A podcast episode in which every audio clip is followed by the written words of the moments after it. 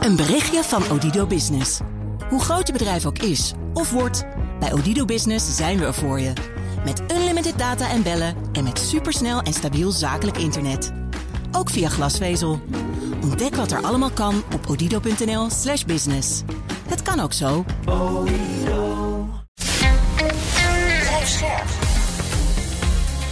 N R Nieuwsradio. De Wereld. Bernard Hammelburg. Welkom bij het beste binnenlandse programma over het buitenland. Straks, een Ier denkt heel anders over de oorlog tussen Israël en Hamas dan een Hongaar. Hoe zorg je voor eenheid binnen één Europese fractie? Daarover C D A-Europarlementariër Esther de Lange. Maar nu eerst, de oorlog in het Midden-Oosten maakt het uitzicht op duurzame vrede kleiner dan ooit. Dat wil niet zeggen dat er niet aan wordt gewerkt. There's no going back to the status quo as it stood on October the sixth. That means ensuring Hamas can no longer terrorize Israel and use Palestinian civilians as human shields. It also means that when this crisis is over, there has to be a vision of what comes next. And in our view, it has to be a two-state solution. Niet alleen Amerika, maar ook de Europese Unie heeft hierin een belangrijke rol. Ik praat erover met Sven Koopmans, speciaal vertegenwoordiger van de Europese Unie voor het vredesproces in het Midden-Oosten. Welkom. En uh, bij ons is uh, op afstand ook, net als u, uh, Europa-verslaggever Geert-Jan Haan. Hallo Geert-Jan. Dag Bernard, dag, dag. Meneer Koopmans. Ja. Um, we gaan uh, direct even praten over de rol uh, van de E U. Eerst uw functie. Uh, de Amerikanen en de Verenigde Naties die hebben altijd speciale gezanten, ook voor het vredesproces in het Midden-Oosten. En u bent dat vanuit de Europese Unie. Wat is uw rol? Ja, je moet zo zien. Ik ben benoemd uh, meer dan twee jaar geleden door de gezamenlijke ministers van Buitenlandse Zaken. De zevenentwintig ministers uh, van alle Europese Unielanden. Uh, uh, op voordracht van, van uh, hoogvertegenwoordiger Borrell. Uh, en namens uh, die achtentwintig. En toen ik president von der Leyen zei, uh, zag, toen zei ze ja, ik ook. Dus namens uh, negenentwintig uh, bazen ja. die ik dan heb, ja. uh, mag ik proberen bij te dragen aan uh, het op gang brengen van een vredesproces. Ja. En u bent er op actief mee bezig, want u bent nu net geland in Israël. Wat gaat u daar doen? Uh, ja, ik ben hier net aangekomen, ben nu net in Jeruzalem om uh, een paar dagen aan zowel de Israëlische als aan de Palestijnse kant te, uh, te spreken met, met mensen die hier diep bij betrokken zijn. Dat is uh, nu natuurlijk ook heel belangrijk. De, de, de slachtoffers, nabestaanden, familieleden van, van slachtoffers uh, van de verschrikkelijke terreuraanslagen in uh, Die van, van, van drie weken geleden. Uh, ook uh, met slachtoffers van geweld aan de, aan de andere kant. Uh, en met uh, politieke leiders uh, zoveel mogelijk om te praten over uh, de huidige crisis. Uh, hoe kunnen wij uh, eraan bijdragen dat die, uh, dat die stopt? Hoe kunnen we zorgen ook dat de humanitaire hulp uh, bere- de mensen bereikt? En hoe kunnen we een perspectief creëren om uh, te voorkomen dat dit een, een, een oneindige serie van, van uh, oorlogen, crisis en, en ellende uh, is. Ja, het duurt al uh, decennia lang. Je kunt, je kunt eigenlijk zeggen dat de Zesdaagse Oorlog niet zes dagen duurde, maar nu nog steeds bezig is. Um, uh, hoe verklaart u dat de, de, de, de, de bijna oneindigheid van dit conflict? Ik, ja, ik kan niet de hele geschiedenis, maar, maar, opruimen, maar natuurlijk is het, gaat het om heel diepe gevoelens, angsten uh, en, en, en ambities van, uh, van twee volken. Die, die door die, die gevoelens en die ambities en die trauma's die ze beide hebben, uh, ze tegen elkaar uh, staan. Ja, het beloofde land, is vaak gezegd, is, is misschien aan te veel mensen tegelijkertijd uh, beloofd. Uh, maar de realiteit hebben we nu, met ja, wat u zei, het, de, de, de oorlogen die we hebben gehad, wat we nu hebben. Um, er moet een praktische oplossing komen. Want uiteindelijk, uh, alle, alle trauma's die, die er zijn, alle geschiedenissen, alle ambities, alle religieuze inspiratie die, die sommige mensen voelen, Um, die moeten toch leiden tot een situatie dat mensen in vrede naast elkaar kunnen leven. En dat mensen niet uh, permanent bang hoeven te zijn voor, voor, voor de buren of voor de, de overheersing of voor een, een terreuraanslag. Ja, u bent er al uh, nou, tweeënhalf jaar bezig met deze baan. Uh, en onlangs bent u zelf uh, vanuit uw functie met een uh, vredesinitiatief gekomen. Vertel. Ja, uh, wij hebben uh, eigenlijk vanuit de Europese Unie uh, gedacht... Uh, het is natuurlijk zo dat, dat, uh, dat het heel moeilijk is om de beide partijen bij elkaar te brengen... vanwege alles wat we net even bespraken. Uh, maar dat betekent niet dat wij als Europese Unie maar moeten wachten totdat...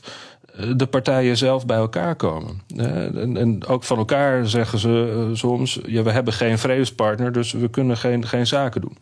De Europese Unie heeft uh, hard gewerkt samen met Saoedi-Arabië... met Egypte, Jordanië en met de secretaris-generaal van de Arabische Liga... om te zeggen, oké... Okay, ook als de partijen niet bij elkaar komen op dit moment... kunnen wij niet ons eigen huiswerk doen. Kunnen wij niet uh, in ieder geval het terrein voorbereiden. En wat betekent dat? Nou, twintig jaar geleden was er het Arabisch Vredesinitiatief. Ja, Israël geeft alle bezette gebieden terug... en in ruil daarvoor krijgt het vrede met de hele Arabische wereld. Even heel kort samengevat. Daar kwam het op neer. Ja, nee, nee, prachtig. Uh, ik ga u, uh, uw woorden stelen. Uh, nee. Maar dat was inderdaad het, het idee van, van, van toen. En dat, dat voorstel dat bestaat nog steeds. Maar een aantal jaar geleden uh, hebben we de, de zogenaamde Abraham-akkoorden gehad. Uh, waar toen onder leiding van uh, de Trump-regering... Uh, een aantal Arabische landen, de Emiraten, Bahrein, Marokko... Uh, met name, uh, uiteindelijk daar eigenlijk zijn uitgestapt en hebben gezegd... wij beginnen nu met diplomatieke banden met Israël. En dat heeft toen niet iets echt bijgedragen voor, voor, direct voor de Palestijnen... maar het heeft wel laten zien hè, dat als er uh, diplomatieke banden zijn... tussen Israël en, en uh, die Arabische landen, dat er dan ook... inhoudelijke dingen gebeuren, hè, dus handelsovereenkomsten, veiligheidssamenwerking en zo meer. Nou... Daarnaast nog één element, dat is het Arabisch Vredesinitiatief, die Abraham-akkoorden. En tien jaar geleden heeft de Europese Unie gezegd... als er vrede komt, dan bieden wij ook een heel pakket aan hulp. Politieke bijdrage, economische bijdrage, veiligheidssamenwerking aan... aan zowel de Israëli's als de Palestijnen. Nou, wat we nu hebben gedaan... als Europese Unie met de Saudi-Arabië, Egypte, Jordanië en anderen... is zeggen, laten we proberen die drie dingen eigenlijk in zekere zin te combineren. Te kijken, wat kunnen wij eigenlijk allemaal op tafel leggen... voor het moment dat er vrede is. Aan erkenning, aan handel, aan veiligheidssamenwerking... politieke samenwerking en zo meer. En dan zeggen we niet, dat is genoeg... want daardoor zullen de partijen niet ineens vrede gaan maken... maar het laat wel zien... dat we iets willen bijdragen aan die vrede... en dat er nog steeds een vrede bereikt moet worden. En we hebben dat gelanceerd... samen met uh, uiteindelijk vijftig, zestig andere landen en internationale organisaties. En die hebben allemaal gezegd, ja, laten we dit gaan doen. Laten ja. we ons eigen huiswerk doen. Ja, maar maar daar, zit, daar zat dus geen vertegenwoordiging in van de Palestijnen... en ook niet van de Israëliërs. Dus u praat over ze, maar niet met ze. Nou, ja en nee. Uh, kijk, wij hebben gezegd, wij willen allemaal dat, dat er vrede komt tussen de Israëli's en de Palestijnen. En wij willen daar iets aan bijdragen. Dus laten wij als, als degene die, uh, die iets op tafel willen leggen, bij elkaar gaan zitten kijken wat we kunnen collectief op tafel leggen. Maar tegelijkertijd praten we natuurlijk wel met de Israëli's. Uh, Uh, de, de Saoedi's dan niet uh, zo direct aan tafel natuurlijk... maar, maar wij kunnen daar als Europese Unie uh, wel, wel uh, over beginnen. En we praten allemaal ook met de Palestijnen, maar apart. Uh, zodat wij hun kunnen vragen... Goh, wat willen jullie eigenlijk dat wij op tafel leggen? Wat willen jullie aan onze bijdragen? Dus ze zijn er wel bij, um, maar apart... En ook belangrijk, wij zitten niet uh, aan tafel met alle anderen... om dan te zeggen, goh, en dit is zoals jullie vrede eruit moeten zien. Nee. Moet zien, want dat moeten ze zelf bepalen. Ja. Het is alleen dat wij, voor, wij bereiden voor... voor het moment dat zij zeggen, goh, wij hebben hier vrede... dan kunnen wij zeggen, oké, okay, en op deze manier kunnen jullie daarbij helpen. Ja.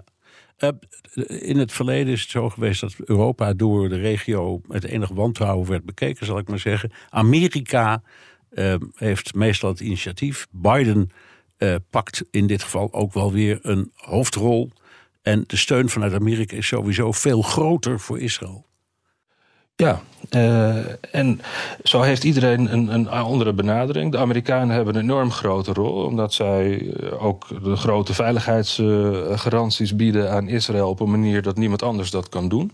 En dat betekent ook dat de Amerikanen hele grote invloed hebben... dat ze hele grote verantwoordelijkheid hebben. En dat het ook logisch is dat als er, uh, als er echt vredesonderhandelingen komen... dat dan de, de, de Amerikanen daar een belangrijke rol in hebben. Alleen, we hebben gezien de afgelopen dertig jaar... dat Amerikanen het, het wel regelmatig proberen, maar dat het nooit lukt. En we hebben nu in de Europese Unie gezegd... oké, okay, de Amerikanen zijn enorm belangrijk... maar laten we niet alleen maar afwachten totdat zij iets gaan doen. Laten we ook onze eigen verantwoordelijkheid nemen, onze eigen bijdrage leveren. En dat proberen we ook samen te doen met de Amerikanen... maar ook met de Chinezen en met een heleboel anderen... Maar het is duidelijk dat de Amerikanen uiteindelijk een doorslaggevende rol hebben... als we ooit echt tot vrede kunnen komen. Ja, meneer Koopmans. Uh, Frans Timmermans zei deze week... we moeten niet te veel achter Amerika aanlopen. En daarmee doelde hij op dat de Amerikaanse steun aan Israël... niet betekent dat we in Nederland gelijk Israël zouden moeten steunen... zoals Amerika dat doet. Bent u het met Timmermans eens? Nou, ik spreek nu eventjes niet uh, voor Nederland, maar voor de Europese Unie. Maar uh, ik zou zeggen, natuurlijk hebben wij allemaal ons, onze eigen verantwoordelijkheid en onze eigen positie.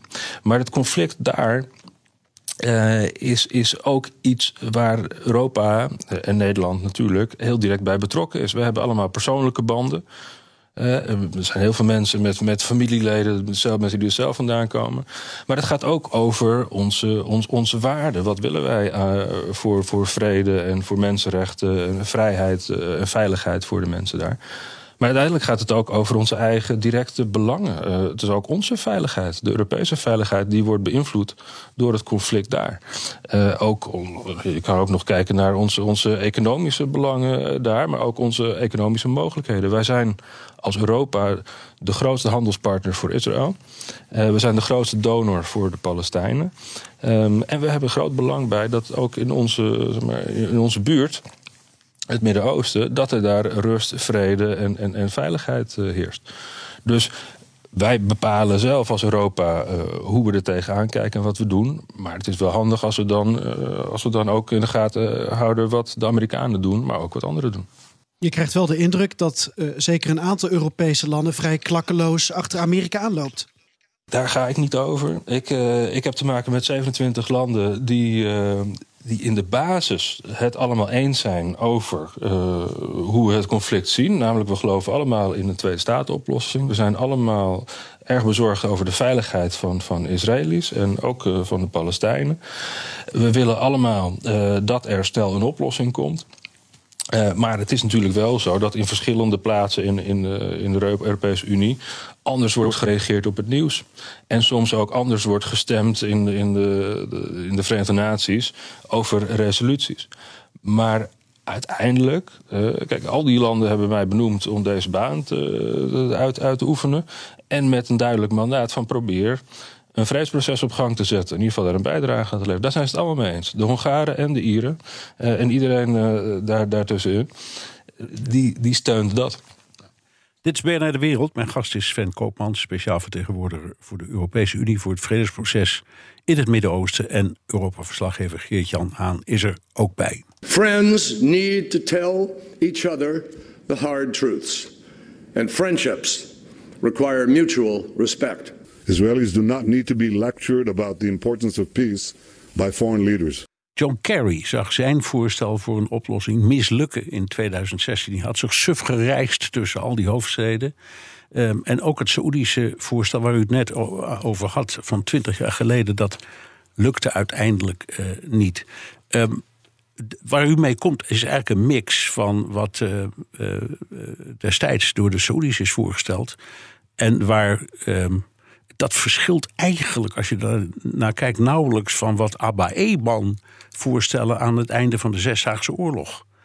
Um, en dat is toen to- door, de, door, de, door de Arabische Liga stopgehouden met de zogenaamde Three Noes of Khartoum.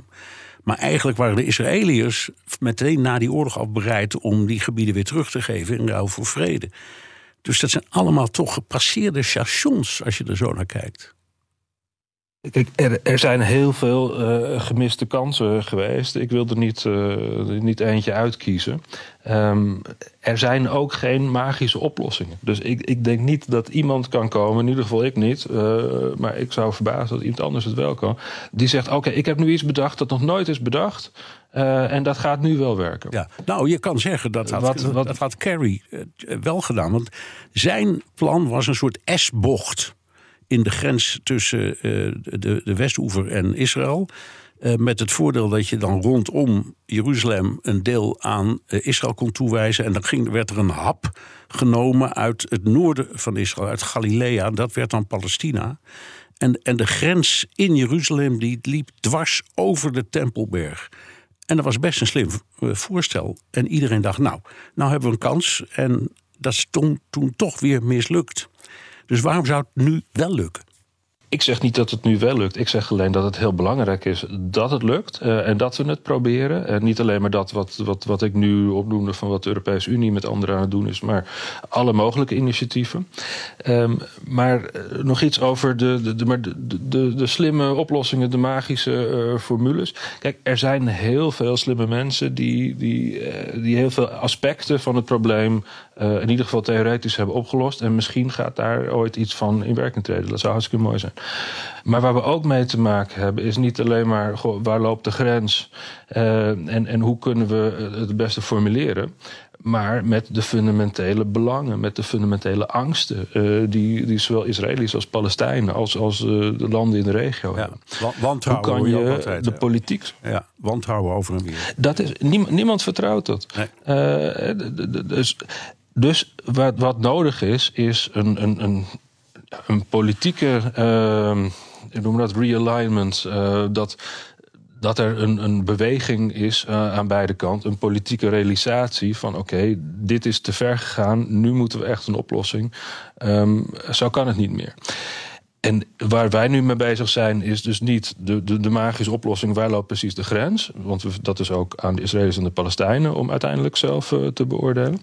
Maar om te proberen krachten in, in, in de wereld te verzamelen. Om te zeggen, het is nodig om een oplossing te komen. En dit is wat wij er zelf aan willen bijdragen. En dat is niet in zichzelf de oplossing. Maar misschien is het een, een, een stapje in die richting. En dan hebben we natuurlijk nodig dat er leiders zijn aan beide kanten. En ook in, uh, bij de buurlanden en daaromheen. En ook in Amerika, die allemaal zien uh, dat we nu er echt druk op moeten zetten. Dat we echt die stappen moeten nemen. Meneer Koopmans, is er een, een serieuze, werkbare relatie tussen de E U en Israël? En ik vraag dat omdat vorig jaar, tweeduizend tweeëntwintig, was voor het eerst in tien jaar weer een uh, E U-Israël-top, Association Council. Um, Maar ik kreeg daar de indruk dat Israël Brussel maar lastig vindt. Toenmalig premier Lapid ging niet eens. Die stuurde zijn minister voor geheime diensten. Beetje lullig om zo te zeggen voor uh, Borrell. Um, het lijkt erop dat Israël alleen maar op bilateraal niveau een relatie met Europese landen aan wil gaan en niet met Brussel als instituut. Klopt die observatie? Nou, dat denk ik eerlijk gezegd niet. Um, want de Europese Unie en Israël hebben hele nauwe banden op heel veel verschillende terreinen. Er zijn allemaal E U-programma's uh, over, over handel, over onderwijs, over creatieve samenwerking, over heel veel dingen. Uh, waar, uh, waar Europa en, en Israël heel sterk in samenwerken. En er zijn heel veel wederzijdse ontmoetingen waar het ook gaat over wat we, wat we, hoe we die relatie kunnen uitbouwen. Natuurlijk zijn er uh, verschillen. Kijk, de Europese Unie zegt uh, die twee-staten-oplossing is voor ons belangrijk. Hè? En, uh, en we hebben het nu veel over het humanitaire recht. Dat moet worden toegepast in, in, in Gaza. Uh, kijk, ik zou niet zeggen dat dat, dat altijd heel, heel direct uh, happig wordt ontvangen. Maar we hebben wel hele goede uh, discussies. Um, en we worden gehoord. En daarnaast is het ook in Israël duidelijk dat wij als Europese Unie de grootste buur zijn. We zijn de grootste handelspartner. We hebben al die banden die ik net noemde. Persoonlijk, geschiedenis, cultureel en zo meer. Um, dus daar is duidelijke basis om verder te werken. Maar dat is precies eigenlijk wat mij ook opviel aan die top vorig jaar. Uh, Lapid die belt nog wel even met een videoverbinding in om te benadrukken hoe belangrijk de economische relatie is en, en digitalisering en de culturele relatie. Maar als we het puur hebben over politiek, waarom gaan de deuren niet open als Sven Koopmans, speciaal vertegenwoordiger voor de E U voor het vredesproces in het Midden-Oosten, een afspraak wil met een Israëlische minister, een premier, een president? We hebben het allemaal kunnen lezen op de Amerikaanse website Axios. De deuren gingen niet voor u open, maar ze weten u wel te vinden als u tweets publiceert over Gaza. Dat betekent toch dat Israël alleen een relatie met u, C Q, de E U, aan wil gaan op hun voorwaarden, niet als u aanbelt? Ja, ik heb groot respect voor de media, maar je moet niet altijd alles direct uh, en uitsluitend geloven wat u daar leest. Uh, ik heb daadwerkelijk uh, uh, verschillende afspraken met, met Israëlische ministers uh, van, van buitenlandse zaken, uh, van allemaal andere, van defensie en uh, andere dingen. Uh, dus dat zou ik niet uh, te zeer... Uh, overtrekken.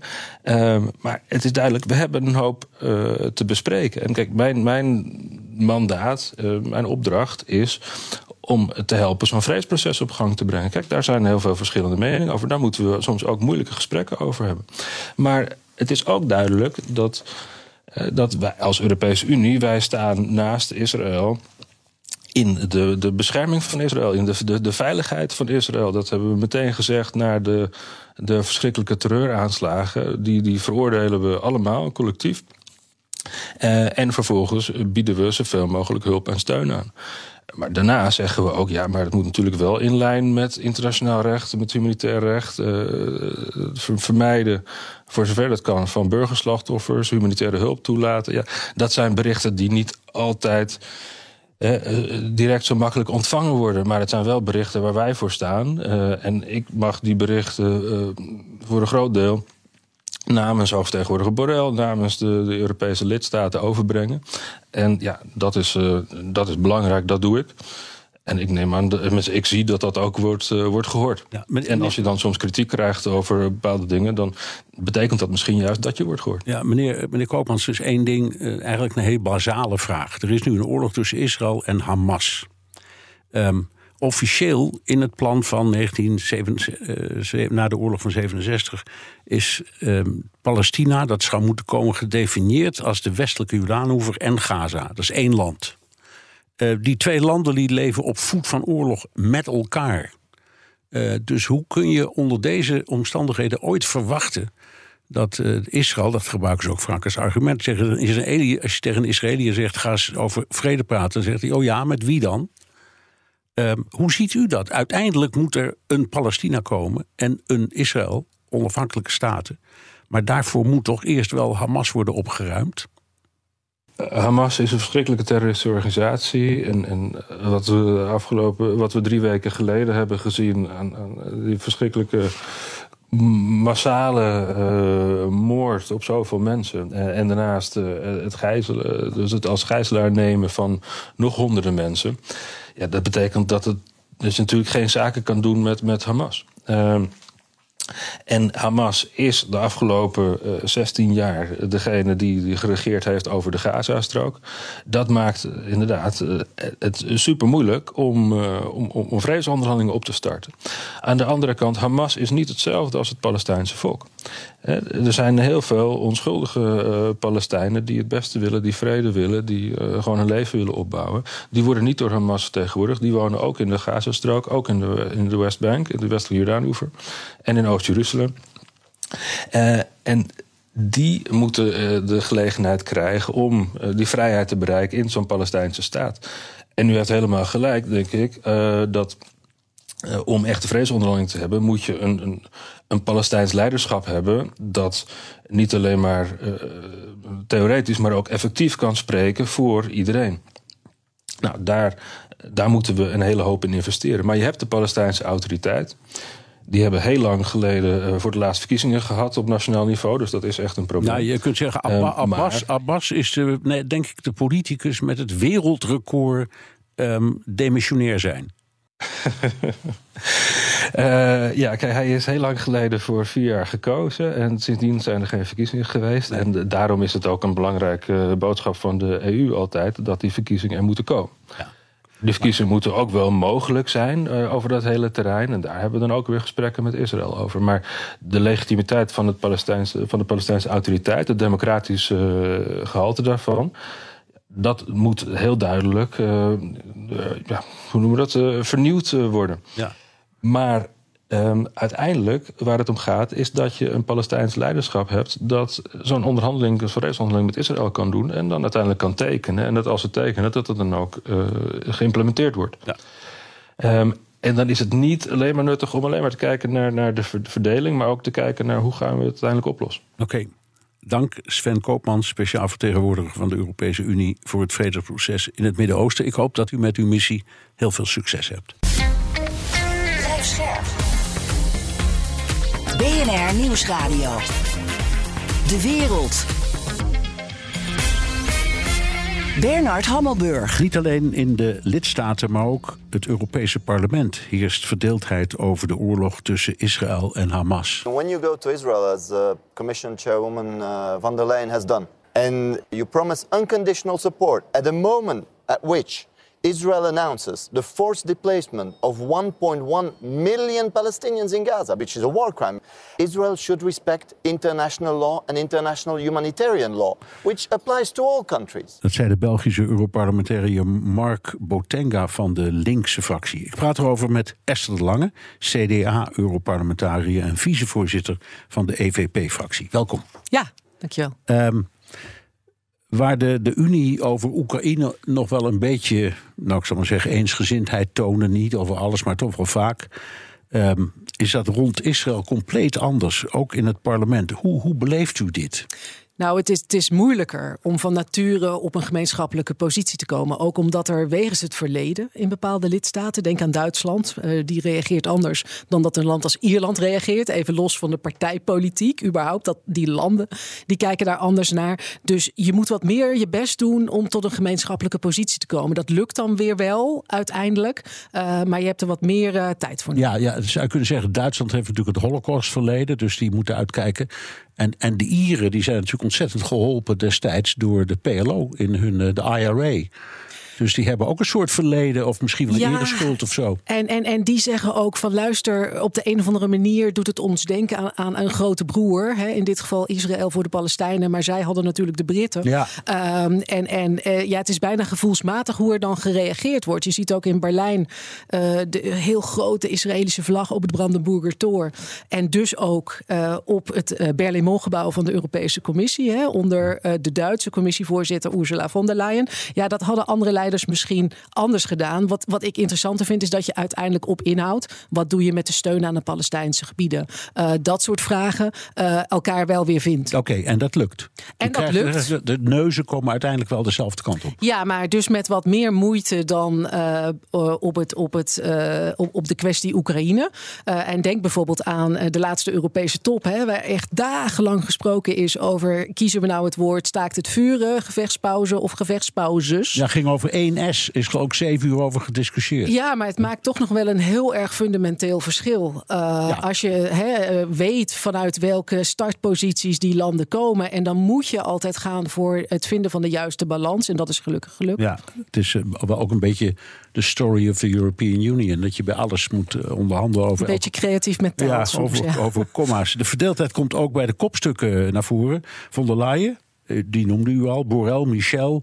Uh, allemaal net iets anders. Wat vindt u van hun optreden in deze zaak? Nou, je merkte de eerste paar dagen dat heel erg um, teruggevallen werd op deels ook nationaal ingegeven reflexen. Hè. Je wieg heeft ergens gestaan. Daar kan je bijna nog niks aan doen. Dus dat voorbeeld van die vlag op dat Berlaymont-gebouw. Ja, in Berlijn was dat doodnormaal, want zij deden het ook op de Brandenburger Tor. Maar mensen van een andere nationaliteit vinden dat misschien niet zo automatisch normaal. Dus je merkte dat ze even hun voeting moesten vinden, zoals dat in het Engels uh, heet. Maar Uh, bijvoorbeeld dat proefballonnetje wat werd opgelaten door de Roemeense, uh, sorry, Hongaarse Eurocommissaris. Uh, ja, ja, die sowieso zeer pro-Israëlisch is. Eigenlijk het liefst alle steun aan uh, Palestina zou stopzetten. Zelfs voor uh, wat er met uh, Hamas gebeurde.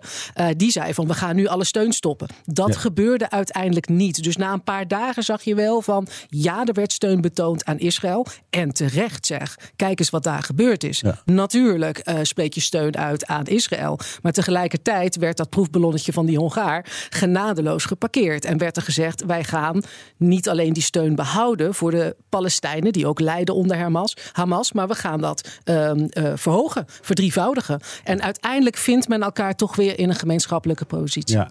Um, Sven Koopmans was hier uh, net voor u. Speciaal vertegenwoordiger voor het vredesproces in het Midden-Oosten. Ik zeg hier, dat is niet waar. Hij, hij zit in Jeruzalem, daar was hij net aangekomen. Uh, en die heeft het voor elkaar gekregen dat in ieder geval de buurlanden van Israël weer gaan praten met de E U over het vredesproces. Welke rol heeft de E U hierin, vindt u? Ja, ik denk dat Sven Koopmans dat ook heel goed heeft uitgelegd. En, en je zou er maar aan staan, zijn baan. Hè? Hij heeft dus inderdaad... negenentwintig bazen. Ja, zo ongeveer. Ja. Hij heeft Borrell als hoge buitenlandvertegenwoordiger. Hij heeft voorzitter van de commissie en alle lidstaten. Ja. En als er dus iemand dag in dag uit bezig is in het maken, het vinden van die balans en, en die middenweg, dan is hij het wel. En kijk, je moet gewoon heel eerlijk zijn. En dat was hij ook. Uh, de leidende rol hier uh, heeft Amerika. Zo ja. simpel is het. Ja. Zeker daar waar het gaat om, om harde veiligheidsgaranties. Maar Europa kan natuurlijk wel die, die softere schil daaromheen. Het zorgen dat mensen met elkaar praten. Het zorgen dat gemeenschappen elkaar de hand reiken. In Ierland, Noord-Ierland, hebben wij niks anders gedaan dan dat als Europese Unie. Nou, dat is door uh, George Mitchell, een Amerikaan, opgelost. En uh, Europa heeft ja, er alleen maar, maar kijk, een zootje uit, van gemaakt. Nou, als je kijkt naar uiteindelijk die wat meer humanitaire schil daaromheen. En ja. het beschikbaar stellen van fondsen die dus heel erg on the ground gewoon gemeenschappen hielpen. Dat ja. kinderen gemeenschappelijk naar een kinderdagverblijf konden. Of die kinderen nou protestant of katholiek waren. Dat zijn de dingen waar Europa goed in is. En dat is zeg maar de weg die hij aan het voorbereiden is om te zeggen, als dit conflict voorbij is, zal men weer met elkaar moeten praten. En dat gaat dan niet alleen over veiligheidsgaranties. Dat gaat ook over het, het uh, begrip kweken voor elkaar. Het vinden ja. van een oplossing over gemeenschapsgrenzen ja, heen. We hebben ook nog een ander probleem. Uh, waar u en wij allemaal veel mee bezig zijn. Dat is Oekraïne. En er is een soort van grapschandaaltje net gebeurd met uh, de Italiaanse premier Meloni. Uh, die dacht dat ze belde met uh, de leider van de Afrikaanse Unie. Maar dat was een Russische comediant. En daartegen zei ze iets, uh, dat, dat ongeveer van, er, er heerst een soort vermoeidheid over die oorlog in Oekraïne. En dat kan allemaal een truc zijn geweest en opzet. En we hebben er allemaal erg om gelachen. Maar ze had misschien wel een punt. Uh, bent u bang dat we Oekraïne over het hoofd gaan zien? Ik, ik, ik niet alleen, denk ik. Uh, dit was ook de grootste angst van Zelensky. Hij heeft daar meerdere k- keren over gesproken. Volgens mij uh, zijn eerste toespraak uh, in de Tweede Kamer, uh, digitaal. Uh, zei hij van, ja, nu staan jullie aan onze kant. Maar ik ben bang dat het over een jaar anders is. Dat jullie ons gaan vergeten. Dus dat is zijn grootste angst. En nu komt daar nog een tweede conflict. Een tweede oorlog bovenop. Um, dus ik begrijp die angst volledig. En wij moeten erover waken dat dat niet gebeurt. Want nee. ondertussen is het ook nog oorlog in Oekraïne. Ja, en, en hebt u de indruk dat de, de eensgezindheid die was over Oekraïne van meet van iets groter dan over Israël en Gaza, dat dat in stand blijft? Ja, kijk, ook daar golden verschillende beginposities. Hè? Als het gaat om de houding van specifieke landen ten opzichte van Rusland. Van Rusland en ja. de, vandaar dat ik het niet zo raar vind dat, dat uitgerekend een Italiaanse leider dit zegt. Ja, maar die uh, want zijn behoorlijk pro-Russisch altijd. Natuurlijk ja. een land hè, dat, dat, dat vrij pro-Russisch in het, in het spel zit. Maar die wel, dat moet ik Meloni uh, uh, wel geven, die, die wel vanaf het begin gezegd heeft, wat daar gebeurd is, is niet oké. Okay, en wij veroordelen dat. En wij staan dus aan de Europese en aan de Oekraïne. Oekraïense kant. Dus hij heeft dat heel, ja, heel netjes gedaan voor iemand van haar politieke familie. Ja. Um, mogen we het even hebben over Esther de Lange? Ja, dat mag. Ja, ja. Uh, uh, op zes juli volgend jaar uh, zijn de Europese parlementsverkiezingen en u staat niet op de kieslijst. Nee, dat klopt. Dat valt wel op. Waarom? Nou, ik heb het dan zeventien jaar gedaan. Dus ik ben ook gewoon uh, heel jong met die job uh, begonnen. Het C D A heeft natuurlijk een regel uh, dat je drie termijnen mag zitten. Dat is vijftien jaar in Europa. Dus ik zit al een beetje in mijn uh, reservetijd. Uh, maar ik heb dat natuurlijk met heel veel plezier gedaan. Uh, en ik heb het ook nog heel druk met allerlei dossiers die, uh, die lopen. Maar de lijst zal door uh, Tom Berends worden getrokken. Ja. Jonge collega van mij die dat heel goed gaat doen. Ja, um, u bent een van de meest ervaren uh, Europarlementariërs. En uh, uh, C D A-leider Bontenbal die wilde u ook wel als, ik zal maar zeggen, interim minister van Buitenlandse Zaken. Heeft hij u nou gevraagd of u dat wilde doen, die baan, tijdelijk minister? En als dat zo is, waarom bent u dat niet geworden? Ja, nou het mooie van Henri Bontenbal, en dat is echt wel nieuwe politiek bij een oude partij, wat het C D A natuurlijk toch is, is dat hij dat ook gewoon gezegd heeft. Dat hij mij gevraagd heeft om die job uh, over te nemen. En ik heb daar natuurlijk serieus over nagedacht. Want als die vraag gekomen was aan het begin van een kabinetsperiode, dan had mijn koffer bij wijze van spreken al gepakt, klaargestaan. Buitenland, Europese zaken, dat is waar mijn hart ligt en dat is waar ik goed in ben. Uh, in alle bescheidenheid. Ja, ja. Uh, maar dit is een kabinet wat al klaar was. was. Uh, en dan zeg ik, Henri, in alle eerlijkheid, uh, als je nieuwe politiek wil bedrijven, dan moet je misschien ook kijken wat je al in huis hebt. En ik denk dat we met Hanke Bruinslot een uitstekende minister van Buitenlandse Zaken hebben, die nota bene zelf gediend heeft in ja, het buitenland. Ja, militaire achtergrond. Ja. Absoluut. Uh, maar dan we... zou je zeggen dat ze beter geschikt voor defensie dan Buitenlandse Zaken. Ja, oké, okay, maar we, die, de hele puzzel konden we niet ja. leggen, maar het was wel een feit. Zeker. Dat we met uh, Hugo de Jonge op Binnenlandse Zaken erbij en Carien van Gennip dan uh, de extra rol als vicepremier, dat we eigenlijk heel netjes in die laatste maanden van een al demissionair kabinet met de bestaande equipe daar de zaken konden waarnemen. En ik denk dat dat ook wel uh, net zo eerlijk is. Ja, dat is ook zo. Ik, ik heb er bij de V N zien optreden. Toen was ik geloof ik net tweeënhalve week bezig. Het leek wel alsof het al jaren deed. Dus nee, daarom. Dus we absoluut. Hebben daar goede mensen zitten. En ja. ik denk dat dat ook naar de Nederlanders toe eerlijk is. Nu iemand benoemen voor maar een tijdje terwijl je goede mensen hebt zitten. Ja. Dan maak ik mijn werk in, uh, in Brussel dan, netjes af. Dan de baan dan, waar het allemaal om ging. Het vertrek van uh, Timmermans. De opvolging door Hoekstra. Um, Als ik goed begrijp, bent u ook genoemd. Uw naam ging rond als... Uh, als uh, het krijgt wel een heel hoog coat en de biegehalte. Ja, ja, nou, dat ja. zou kunnen. Maar had u, had u, wilde u dat wel? Eigenlijk? Zou u dat hebben gewild?